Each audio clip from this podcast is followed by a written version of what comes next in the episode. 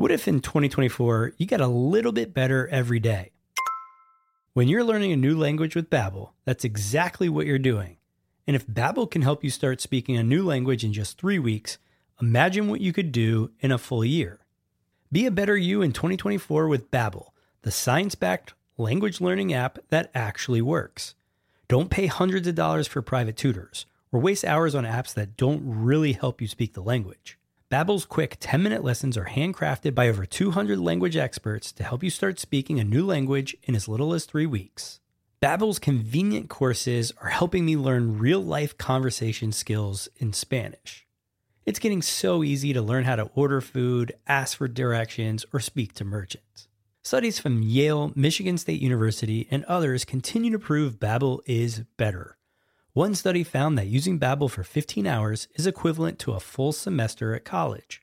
Babbel has over 16 million subscriptions sold. Plus, all of Babbel's 14 award-winning language courses are backed by their 20-day money-back guarantee. Here's a special limited time deal for our listeners. Right now, get 55% off your Babbel subscription, but only for our listeners at babbel.com slash SPP. That's right. Get 55% off at babbel.com slash SPP. That's spelled B-A-B-B-E-L dot com slash SPP. Rules and restrictions may apply the podcast where we talk to smart people, but not necessarily done by smart people? That is an awesome question. This one goes down probably on one of my top five. Hey, I like nutrition. I like to eat food. This is the coolest thing ever. We're going to do this forever. I wish I paid more attention in that class. You know, I'm going to be honest, I don't understand that. As a man, I just I don't get it. Welcome to smartpeoplepodcast.com. Hello and welcome to Smart People Podcast, conversations that satisfy your curious mind. Chris Stemp here. Thanks for tuning in. Listen, you've noticed changes with the podcast. We have more to come, and one of those is the entirety of our branding. Is it time for us to refocus, to specialize, to modify, to niche down, to pivot? It's all up for debate. If you want to be part of that debate, shoot us an email at smartpeoplepodcast at gmail.com and let us know. Are there topics you enjoy more than others? Are there guests you enjoy more than others? Are there things you wish we did differently? Smartpeoplepodcast at gmail.com. That said, this episode has to somehow fit into that vision because it's episodes like this that come out of nowhere and remind me how much we need experts. We need the person who has dedicated decades of their life to something to change our paradigms and the way we view existing institutions. This week on the podcast, we are talking to Dr. John Abramson, specifically about his new controversial book called Sickening How Big Pharma Broke American Healthcare and How We Can Repair It. And listen, trigger warning you're going to listen to this and probably be upset. There is almost no way not to be. In fact, this interview is one of the things that sparked this idea of rebranding. One of the things I'm considering is should we be shedding light solely on the things that need to change in society and the voices that are changing them? Those experts. I don't know. But John does a heck of a job in this episode. He has been on the faculty of Harvard Medical School for 25 years, where he teaches healthcare policy. He served as a family physician for 22 years, during which he was named a top doctor six times in local, state, and national surveys. He served as an unpaid consultant to the FBI and Department of Justice, including in a case that resulted in the largest criminal fine in U.S. history. He's been featured all over the news, many media outlets, etc., and as I mentioned, is the author of this incredible book, Sickening How Big Pharma Broke American Healthcare and How We Can Repair It. In this episode, we will debunk many of the common myths about the American healthcare system, the benefit of American pharmaceuticals, the COVID vaccine, the marketing giant that is the pharmaceutical industry, and the pull it has on everything we do, and much more. If you enjoy this and want to support the show, patreon.com slash smartpeoplepodcast for as little as $2 ad-free episodes, and more. Here it is, our episode with Dr. John Abramson, as we talk about his new book, Sickening How Big Pharma Broke American Healthcare and How We Can Repair It. Enjoy.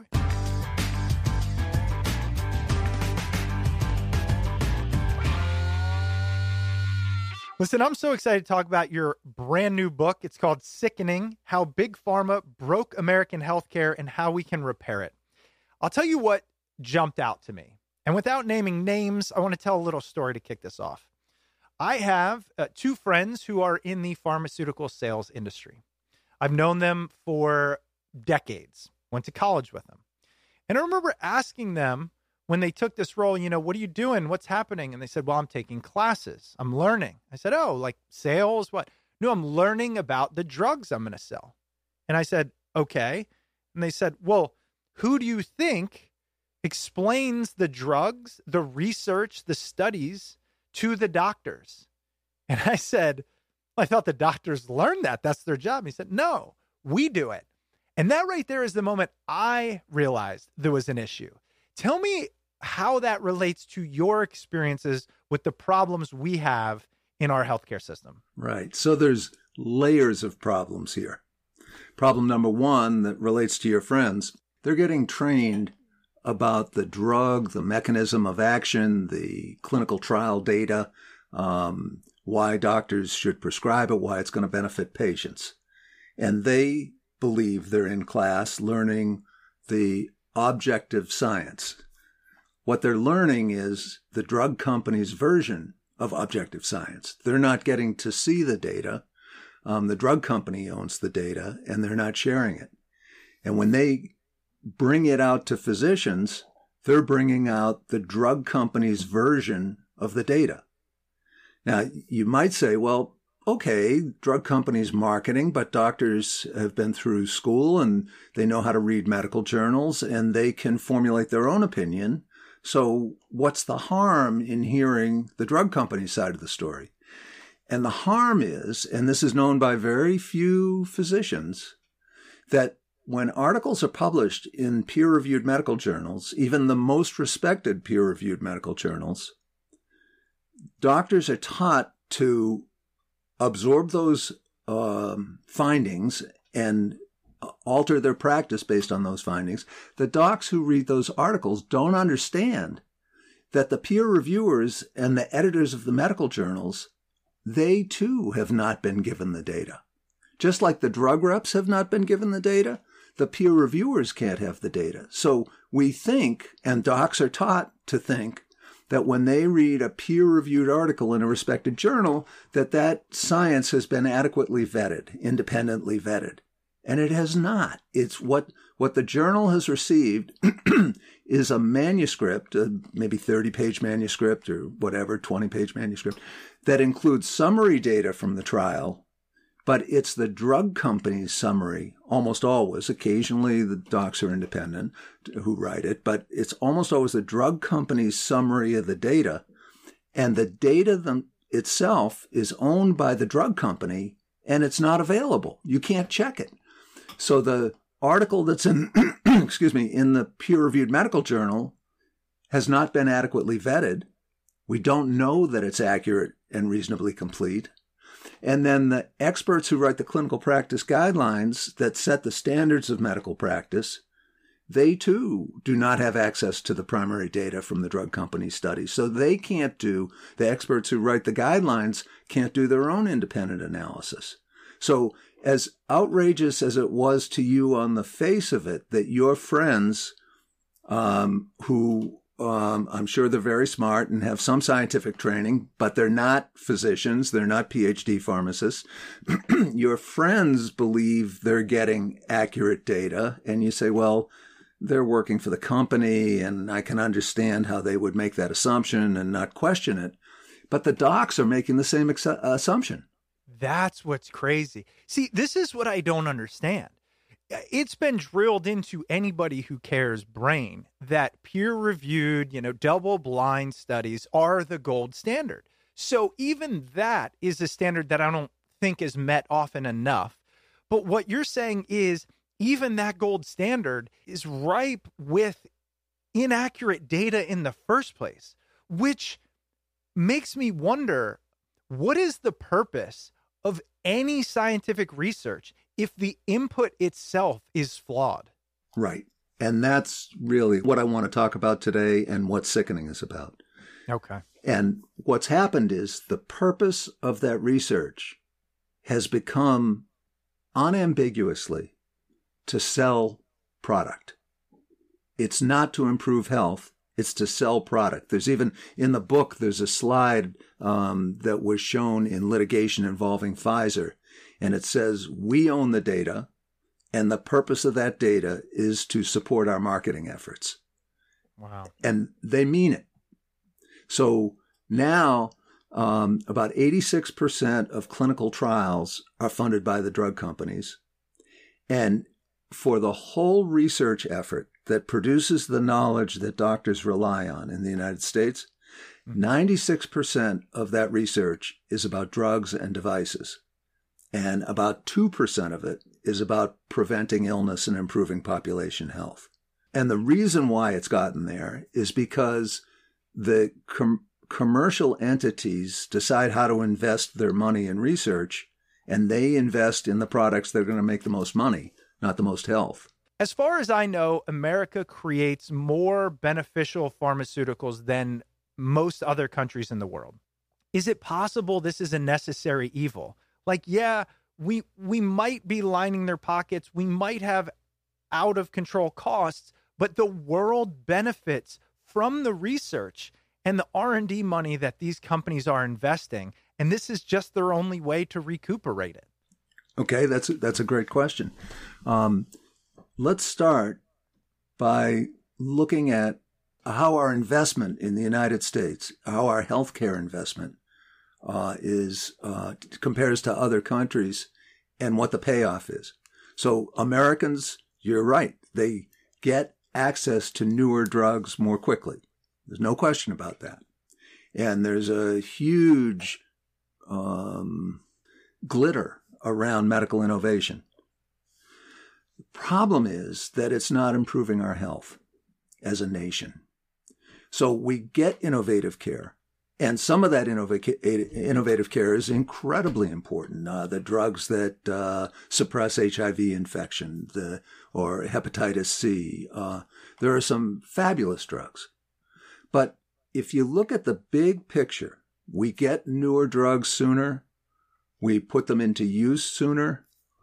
Uh, drugs are the component of healthcare that is most responsible for our increased costs. And let's look at the health of the American people. You would think, under those circumstances, that those benefits would improve the health of the American people. Well, in 2000, we ranked 38th in the world on healthy life expectancy. That, that's probably the best single measure of the health of a population. It's how many years people live in good health. And if they have an illness that compromises their quality of life by 50%, they get a half a year of healthy life expectancy for that. So it's kind of a global single um, number that, that, that is representative of population health. So in 2000, we ranked 38th. And our healthcare expenditures were not that far above the other wealthy countries. Since that time, our healthcare expenditures have gone way above the other countries. So we now spend 7% more of our GDP on healthcare than the other wealthy countries do. The key is that the health of our population has gone from 38th in 2000 in the world to 68th in the world in 2019 before the pandemic started. So we're getting this innovation. There's no question about that. But you can't equate innovation with improved health. And sometimes the innovation does equate to improved health for a small portion of the population with a disease that can be treated that wasn't treated before, but it is coming at the cost eh, of, of the population of all of the health of all Americans. That is such a paradigm shift. And I'm so glad you said it. And what I'm realizing, that's their goal, right? Their goal is not just, and by they, I mean the pharmaceutical companies, not just to convince the physicians about the benefits of their drugs, but to convince the American people that the things they are creating are benefiting us, are cutting edge, are world leading.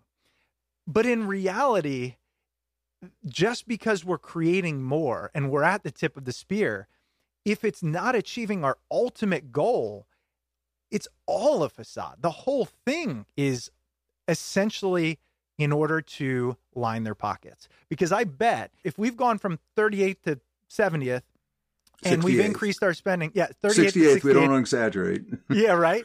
and amount of GDP we're dedicating to it has gone up. I also bet you that although our health is going down, the pharmaceutical companies' profits has gone up in that time frame as well. Absolutely, and that's the key. Um, the the uh, biotech market is in a little bit of a crash right now, but before this uh, recent downfall, uh, it was by far the most lucrative uh, or or producing the greatest return on investment for investors.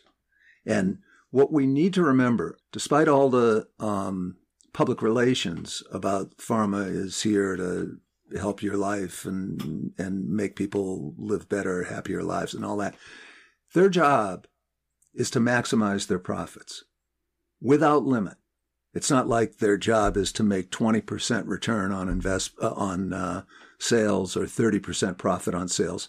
Their job is to maximize the the the return on investment without limit. And so that they're going to do their research. They kind of control uh, medical science. They control the medical science that gets commercialized and brought to American people that doctors prescribe. And what's happening is that body of knowledge about medical science that doctors have as uh, arrows in their quiver to help people, that is determined by, it, it, it is prioritized by how the return on investment will go. So, uh, an easy example here would be statins. Cholesterol lowering statin drugs are the most frequently prescribed class of drugs in the United States. And um, in order to prevent one non fatal heart attack or stroke in people who don't have heart disease and don't have elevated risk, you have to treat between 100 and 140 people for five years with a statin in order to prevent one event. And the other 99 or 139 people aren't going to have benefit and are going to be exposed to side effects. So that's a fact. It, it doesn't say whether low risk people should take a statin or not. But if you're a low risk person and you're considering taking a statin, you should understand that you have between one out of 100 and one out of 140 chance of benefiting by taking that drug for five years.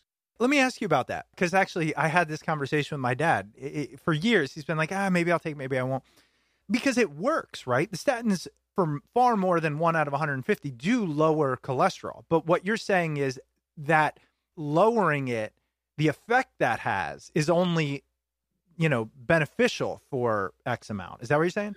Well, let, let's parse it just a little bit uh, more finely. Um, having a lower cholesterol is that's a surrogate marker of risk. In other words, people with lower cholesterol aren't healthier. People with lower cholesterol may have a lower risk of developing cardiovascular disease. So the goal is not we've we've been they've gotten into our heads that that the goal here is to lower cholesterol, but the goal is to reduce the risk of heart disease. And this gets back to the point that I want to make here. So that's a fact, and we can talk about w- what one out of 100 and one out of 140 means and how doctors should talk to their patients, and that's an interesting topic. The point I want to make is that the goal is to reduce heart disease. Statins have been available since 1987, so they've been available for 35 years. And the goal is to reduce the risk of heart disease. There's never been a major clinical trial to determine whether adopting healthy lifestyle habits is a better way to prevent heart disease than taking a statin. Right. That study's never been done, and it's never been done because it is certainly not in the drug maker's interest to do it. What about this notion, which sadly I believe to be true, which is you give a hundred Americans the opportunity to take a pill or to change their lifestyle, and 99 of them are going to choose the pill. And so maybe is there any way that this is the the government or the you know the markets creating this demand which is look we all know we should be healthier but people are generally lazy don't want to change and so our next best alternative is to give you this pill Okay. Thank you for saying that because that uh, uh, you believe that, and doctors certainly believe that that they don't want to waste their time telling people to make lifestyle changes because people won't do it. Right. There was a study that addressed that specific issue. It was a publicly sp- funded study. It was like the study that I said hadn't been done to compare statin therapy to lifestyle therapy. But in this case, it was a study of people at high risk of developing type 2 diabetes. And they were randomized. This is a publicly funded study, so that we're really asking the question how best to reduce the risk of these high risk people going on to become diabetic. And uh, the study was very nicely designed so that there was a placebo group, and there was a group that was treated with metformin, which is a blood sugaring, uh, an inexpensive, effective blood sugar lowering drug. And then there was a group that was assigned to lifestyle modification, intensive lifestyle modification counseling. And they got placebo pills and they got sort of sham uh, uh, lifestyle advice versus real intense Oh, lifestyle counseling. So this te- this is a test of the question you just asked. You know, people will choose a drug because they think it's effective, and they and they won't make lifestyle changes no matter if you step on stand on your head and plead with them. yeah The fact is that the most effective way to prevent diabetes, 58% more effective than a placebo, is the lifestyle group. People lost 10 pounds and kept it off. They were exercising five times a week, and they really did make changes. And this is a randomized controlled trial. This mm-hmm. didn't say, hey, who here likes to exercise? Go in that group. They didn't do that. They right. randomized the people. right So it's very clear the diabetes prevention program showed that lifestyle counseling is effective for people at risk of diabetes, but there's no reason to believe they're any different. In fact, they're probably a harder group to modify the behavior in than people who are at risk of heart disease, because the diabetes folks are more obese and you know have have more um, set ways, uh, lifestyle habits that need to be modified. So so that study proves that when you're committed as researchers to ask the question, you get an answer that shows that we can prevent 58% of diabetes with healthy lifestyle intervention. The uh, drug, it was significantly better than placebo, but it reduced diabetes by 31%. So the lifestyle intervention was about twice as effective. I'm glad you said that because even as the words came out of my mouth, I thought, I don't know, is that true? We also tend to go, ah, who even knows what's true anymore? I mean, let's say we go and we talk about healthy lifestyle changes. Uh, okay, first place people want to start is diet. Well, do I go keto? Do I go Atkins? Do I go paleo? Do I go vegan, vegetarian? Do I go meat? Do I, you know, who knows? Okay, let's talk exercise. Do I go high intensity? Do I go aerobic? I mean, why don't we know? Behind all of these is a profit motive. Every single thing I just said is a profit motive. Right. And that's what's making all of it confusing, which Right. is at the core of what you're saying. Right. And how about if we come back to common sense? You know, how about if we say, well, high, you're asking high intensity, low intensity? As a family doc, my recommendation is start walking five minutes a day. And in three weeks, get up to a mile and see how you feel. And, you know, common sense ought to be able to take you there instead Right. of uh, making it this reductionist science that you've got to get your heart rate up to 80% of maximum and blah, blah, you know. I always operated under the assumption that when a drug gets FDA approval, they can't be providing imperfect science to get that.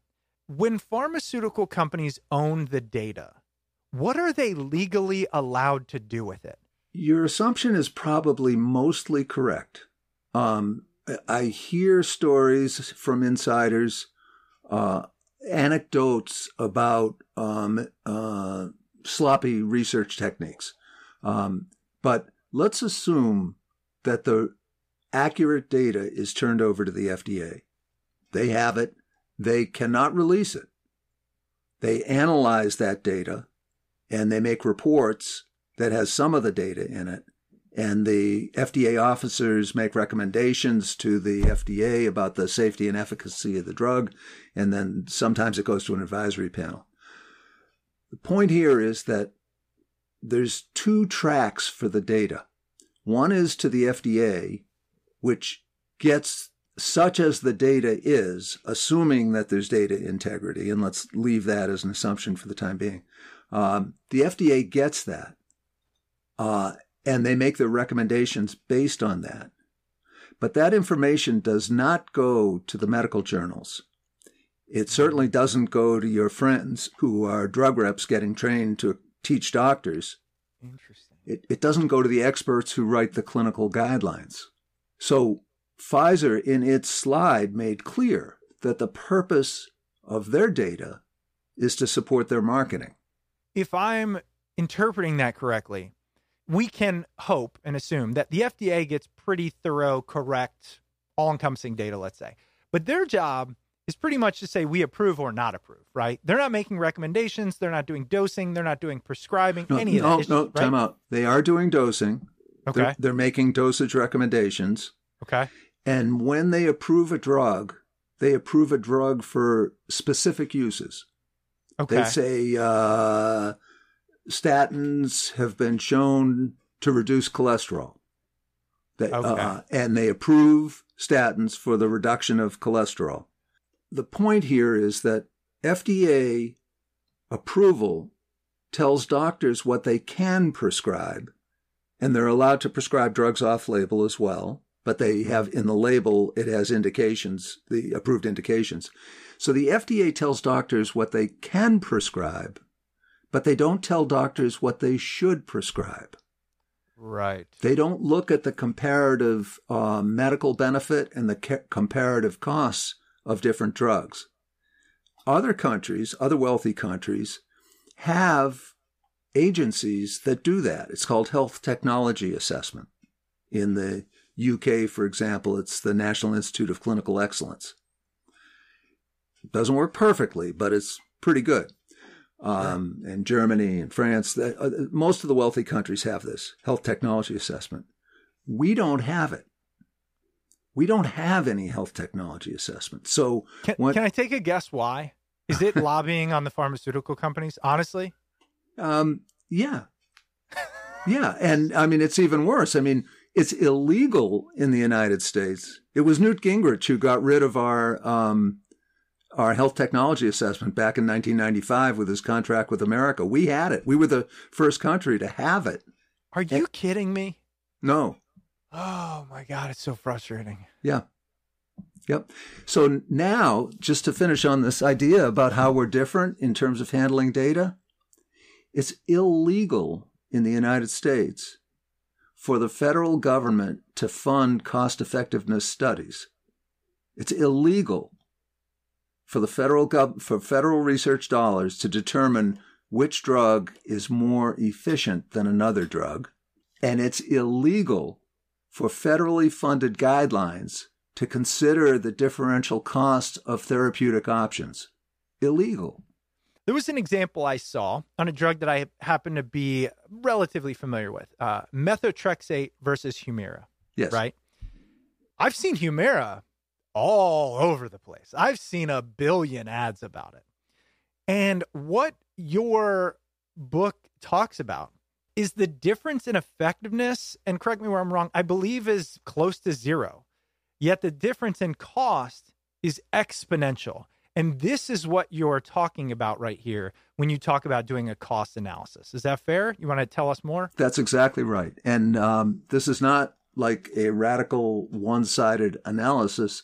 This is in the FDA approved label that the study that compared methotrexate to Humira for first line therapy of rheumatoid arthritis showed that they're equally effective.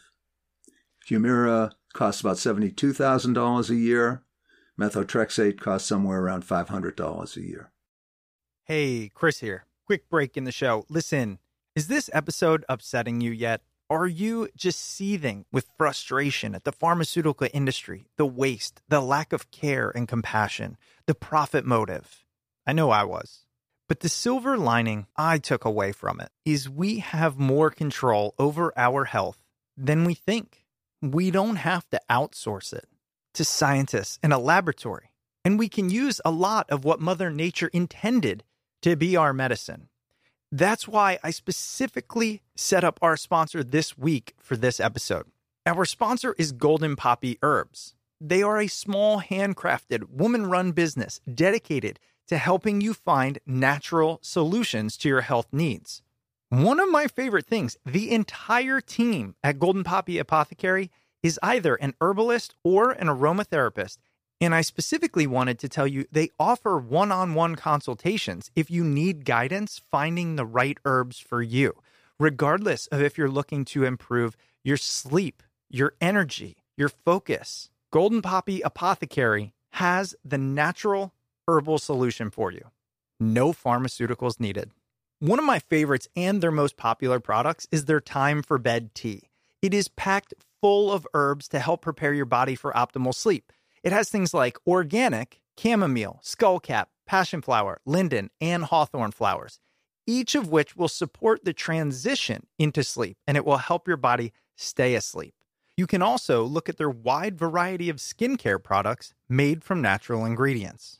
The best part is get 20% off your entire purchase by going to goldenpoppyherbs.com slash smartpeople.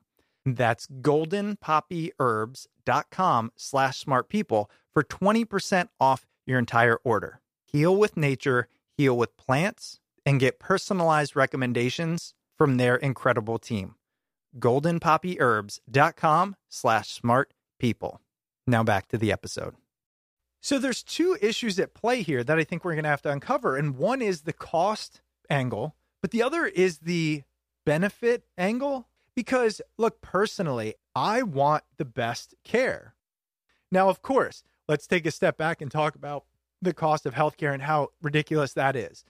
But as somebody who works at a company, has good healthcare, is lucky, I also want the best care. So if I were to argue against you, if I were to be a doctor who knew more, like what would my argument be for the benefits of this American system? Because I'd like to think, yes, we have these outrageous costs and we know we need to rein them in, but we're also at the center of cancer research, which some can't be solved by lifestyle changes. There is truth there, but we've got to realize what, what we, the part of the story that we're not getting is that when you invest all this money, let's say cancer research, the vast majority of the new drugs are very incrementally beneficial. Yeah. And yeah. many of them just improve surrogate endpoints like lowering cholesterol instead of preventing heart disease. Um, it could be uh, disease free interval instead of high quality of life interval, mm. uh, like that.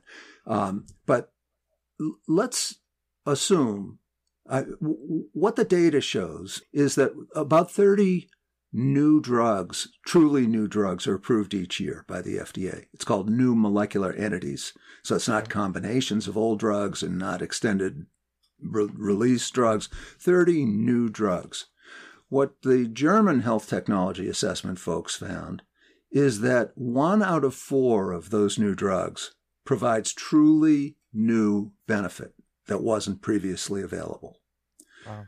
So when we use all the new drugs because the doctors can't get the information that would allow them to evaluate completely the uh, relative benefits and cost of, of the drugs. We use all the drugs when a quarter of them are truly beneficial. But to get back, I, I want to get to the core of your question because I think that represents a lot of the public's concern and vulnerability to PR from the drug companies. So we do have innovative drugs. We and and sometimes they're really good. And if we cut out the investment in drug innovation, we're going to pay a price. And it may be my kid who pays the price for not having exactly. a drug that could cure some awful disease that he has. That there's that can happen. It, it that's not an um, a fantastical uh, scenario. But here's the problem: we are spending so much of our national resources on medical interventions, eh, which account for about twenty percent of our health and so little of our national resources on the social determinants of health, which account for 80% of our health, that you may help an individual or a, a, thousand individuals with, with a new drug that wouldn't have been available if you cut the investment down. But if we take that investment over, we're grossly underinvesting in social determinants compared to the other wealthy countries. Our ratio right. is like flipped from the other countries, medical and social uh, compared to um, other wealthy countries. If you take that investment over, and if we put epidemiologists in charge of how we allocate those resources instead of um, drug companies trying to maximize their profits, and we said to the epidemiologists, okay, here's this bundle of money that we have to invest in creating new medical knowledge. How can we invest it best to improve the health of all Americans? we would get a hugely greater return on our investment than uh, looking for the latest new way to develop some um, incremental benefit in a terrible disease like cancer. Yeah, that makes sense. Actually, one of the things that I'm seeing as we go through this, and not to belabor the example, but when we were talking about Humira and methotrexate, I imagine if we look the amount of R and D money that went into Humira for a almost immeasurable amount of benefit. There's there just hardly is any, right? So if you can say we we have a drug that does what methotrexate does, let's take that money and invest it elsewhere, okay? Either social or into really game-changing potential drugs, we would solve two problems. The reason the drug companies don't do that is because it's harder to make a profit that way. It's harder to make a blockbuster drug than it is to minutely improve an existing one and market it a whole hell of a lot better. That's exactly right. And what we don't have, because we don't have health technology assessment, we don't know. So we're talking about the example you saw in the book and that's mm-hmm. in the mm-hmm. label for um, Humira mm-hmm. shows that methotrexate provides equivalent benefit as first line therapy for rheumatoid arthritis. Now, first line therapy doesn't always work. Right. So you go to second line therapy. So if you test second line therapy, it's methotrexate plus Humira on one side, and triple therapy, which is methotrexate plus two other drugs, hydroxychloroquine, the uh, drug that is used without evidence uh, yep. f- uh, for uh, COVID, mm-hmm. and uh, um, a sulfa drug, uh, sulfasalazine, I think. Um, if you do that triple therapy, which is very inexpensive, versus methotrexate plus Humira instead of methotrexate plus the other two drugs, what do you find? You don't find anything because they never did the study. You just solved a huge riddle for me. Oh my gosh, I'm so glad you said that. Here's why. In the back of my mind, and I can't get it out of my head, I'm going, but but Dr. Abramson, I've seen the commercials. They say for those who don't respond to methotrexate, here's the benefit. But in reality, what you're saying is exactly. We don't get, they don't tell you we also have a better, cheaper treatment than Humira for this. Right. And wow. there, there are a couple of drugs that are virtually equivalent to Humira, uh, Remicade and Enbrel, that are almost as expensive. And that study was done for those drugs, or at least for one of them, and there was no superiority. Wow. They were clinically equivalent. And to get back to the root cause of this, at the end of the day, the doctors might prescribe Humira because they've seen the research and says, hey, methotrexate didn't work, but I know if we add Humira, you're going to see this benefit. They might not know about the other drugs that you just recommended because those drugs don't have a sales force behind them because they don't have the profit availability. That's exactly right. And, and the other wow. prong of this that's very important is that as the price of Humira was going up from 20,000 to 72,000 in the uh, 2010s, uh, Humira was for many of those years the most advertised drug so that it had the name recognition so the consumers are believing you they heard the ad you heard they're not Yeah. as sophisticated as you they didn't ask that question but they it was uh, sort of put in their brain that humira was the superior alternative and the doctors were getting marketed to by the guys who are your college buddies who were getting Right. trained by the drug companies Right. and this system works. The the key here in sickening in my book. I mean, Yeah, I, I spent ten it. years in litigation. I spent uh, in litigation in national litigation. I got to see what was inside the corporate computers. I Mm. I can't tell most of it because I signed confidentiality agreements and I won't break them. Of But- course. But the the key is we cannot forget this. The drug company's job is to maximize the profits they return to their investors. They'll hire PR companies to say that they're trying to cure disease and make our lives better. And they'll have the PR companies say, if you take a dime away from us, it'll be a nuclear winter for medical innovation. And they will, they will keep this illusion solid that the innovation that they do is the foundation of Americans' health. And it's not. The difference between the American healthcare system in broad brushstrokes and the other healthcare systems where people live a lot longer and a lot healthier and they spend a trillion and a half dollars less per year than uh, we would spend a trillion and a half less if we spent what they spend. The purpose of this system is to maintain maximum profitability. And we've got to get over the niceties of um, and how impolite it is. I mean, I, amongst my peers, it's very impolite to say these things. Oftentimes, I don't say it uh, because it would be create such. It's so discordant with the shared beliefs that I keep a lot of this stuff to myself when I'm uh, with peers.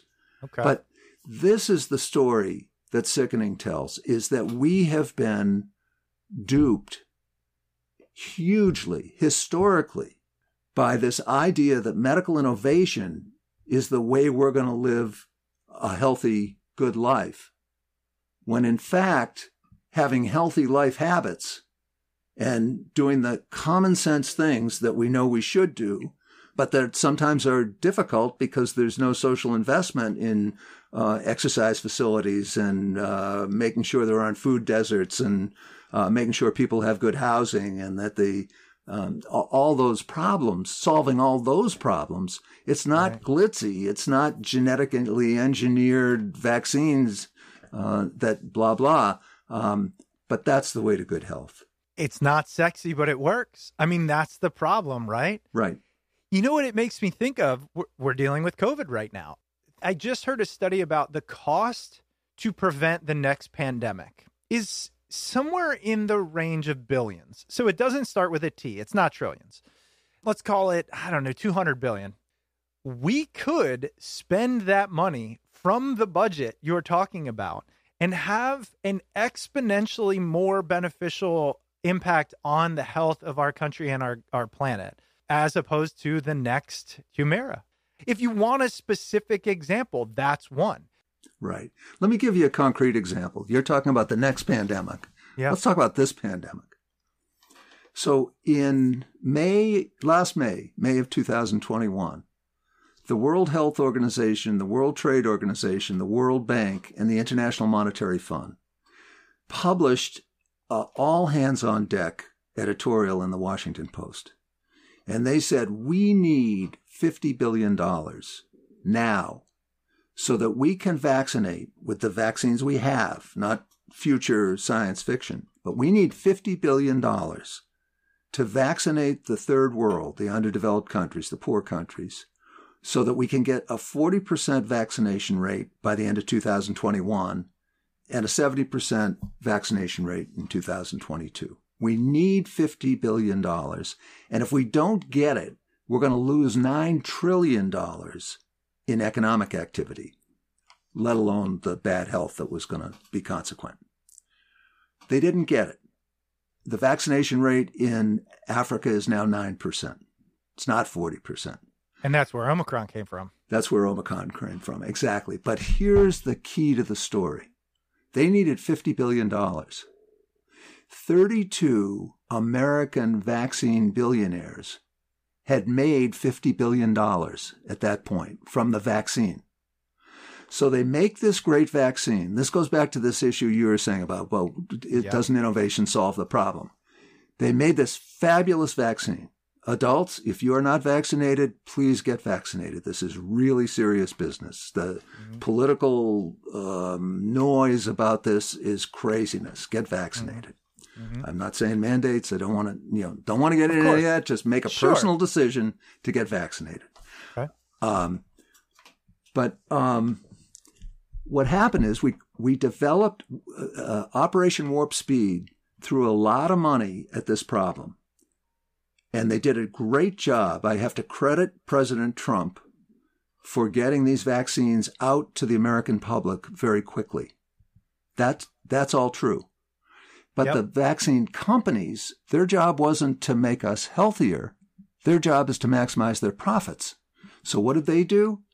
They pretty much that they focused their sales on the first world because they could make the most money by selling drugs to the first world.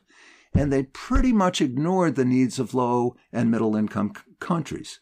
So we got this fabulous vaccine that works fantastically, but the because the vaccination rates are so low in the third world, these variants are going to come back and bite us in the butt. So the drugs, the vaccines that work so well, yeah, but when the variants come back and we don't have uh, good immunity to the variants, we're back where we started or halfway back to where we started. You know, I can hear you riling up a lot of conspiracy theorists right now, though. So I want to hear your take on this. Is there a potential that that is purposeful so that the drug companies can give us five, six, seven vaccines? hmm No, that's a great question. And I think if if you tended to think in conspiracies, it's very easy to see that. Right. I, I would call it collateral damage to their Okay. profiteering. Yes. I don't think I don't think that they're malignant in the sense that they purposely hurt people. I think they just grab as much money as they can and consequences be damned. Yeah, that, that's my stance as well, and it makes sense. To your point, look, we created a vaccine; it works. Go take it. There's a variant, we'll create another one. It keeps going, we'll create another one. But if they're asked, you know, will you make any investment in actually eradicating the uh, the pandemic? Eh, Unless there's a multiple return, the answer is no. Essentially, that's and, what they said. and now for your listeners, um, Moderna, I just saw a Moderna chief scientist on TV last night. They're getting the message that their lack of care about global distribution has come back to hurt them reputationally.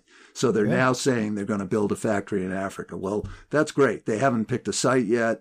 And, you know, they said in October of, um, of, uh, 2020 that they would release their patent, that they, they're good global citizens. They're going to make their patent available to the whole world and they're not going to be greedy about their patent. What they didn't say is they weren't going to spend an ounce of energy teaching people how to use the patent. So Right. The patent is worthless without the technical know-how how, how to do it. So Wow. they're coming around, at least from a PR point of view, and I hope we all sort of keep their nose to the grindstone and, and make sure that they actually do transfer the ability to make vaccines to the third world. It, it's critically important, but they certainly had no interest in doing it. And I must say, our, the federal government, the United States, was paying for a lot of this. They paid for Moderna's research, um, and and they made guaranteed purchase agreements. So most of this money came from the federal government. I'm not against it. We needed a vaccine. Thank God we got a vaccine from them. But what I am against is when the government is transferring all this money to the private sector, they could look out for the interest of Americans and the interest of global citizens and say, okay, we're going to give you all this money and we want Americans vaccinated, but we insist that you develop the ca- capacity to vaccinate the third world in the most expeditious path possible. And th- we didn't do it. so many people will be saying, look, they created the vaccine. We wouldn't have it without these companies. So therefore, you know, they deserve to reap the rewards because they're taking the risk. Chris, let, me, let, let me yeah, interrupt you there. Yeah. The NIH created the infrastructure for the vaccines in 2016. They figured out how to turn genetic code into mRNA. Wow. Um, um, so the the technology came from the NIH. In the book, I say um, the um, the drug company they were gloating about developing these. They were making exactly the argument you just made. They were Mhm. gloating about having made the vaccines, and they did a PR campaign saying, "Don't take us for granted." Meaning, don't cut the reimbursement to Medicare, or you won't get vaccines. And what I said in the book is what they should have written is, "Don't take the NIH for granted," because the NIH had done the work. Not enough people hear that. Th- this probably, over everything you've said, frustrates me the most. It's the same argument I make about companies like Amazon today not paying enough taxes. And when people say, but look at what they've created, they built it off of the infrastructure that we paid for. Like, think about the roads, think about the internet, which people, you know, n- know was created by our money, funded by government things. So when people say the government is inefficient, ineffective, doesn't spend well, every massive life changing event, for the most part, I can't say every, the majority that have happened in the past 50 years started with government funding, starting from going to the moon, which gave us the ability to put satellites in space. It, dri- I just went on a rant. It drives me nuts. And I didn't know this about the vaccine. That's absolutely true. A hundred percent of the drugs developed, I think, in the last ten years, are built on NIH research. Wow. Okay, you've got me fired up. So I got to come down here. Tell me if you could ma- wave a magic wand and change the way we do things in the industry, what would we do? And I'm going to throw in a caveat, which is, but you can't cut out the potential to create life altering, beneficial technologies because I Mhm. don't want that part to go away. I don't want to just live to 90 and be healthy. I want to live to 150. so, like, Uh, is there a way we can do y- Your parents haven't gotten over ninety yet. Uh, No, you're going to no. change your opinion. Yeah. good point. Good point. I want to be healthy at 150. Yeah. Let's put it that way. Yeah, yeah. um, I think we need to start with an overview. And what's happening right now is a failure of democracy. There's, there's no other way to say it. Americans are dying in numbers that are historic. We've never died because of the inferiority of our health and healthcare. We're spending a trillion and a half dollars a year extra on it. It's ruining our country. It's suppressing wages. It's creating wealth inequality. Um, and Americans don't want this. More than 80% of Americans say drugs are too expensive, and the drug companies are more concerned about profit than they are about health. Americans know what's going on. So we've got a situation where our health is getting hurt, our wealth is being taken away. The American people overwhelmingly don't want it. The drug industry is contributing almost equally to Republicans and Democrats, and nothing is happening. This is not democracy working. This is capital um, being able to control the legislative and political process in order to continue to maximize return to investment. So it's a failure of democracy. So what do you do? You've got to organize. And there are three primary constituencies here that don't work together and need to work together. The first is the doctors and other healthcare professionals. They don't understand that they're not getting A, good information reflecting the data in the clinical trials, or that the clinical trials are biased epidemiologically to tilt us towards expensive care instead of effective care and effective social care. They don't know that. They don't know that the peer reviewers aren't getting the data. They don't know that the clinical trial, the clinical practice guidelines experts who uh, aren't getting the data.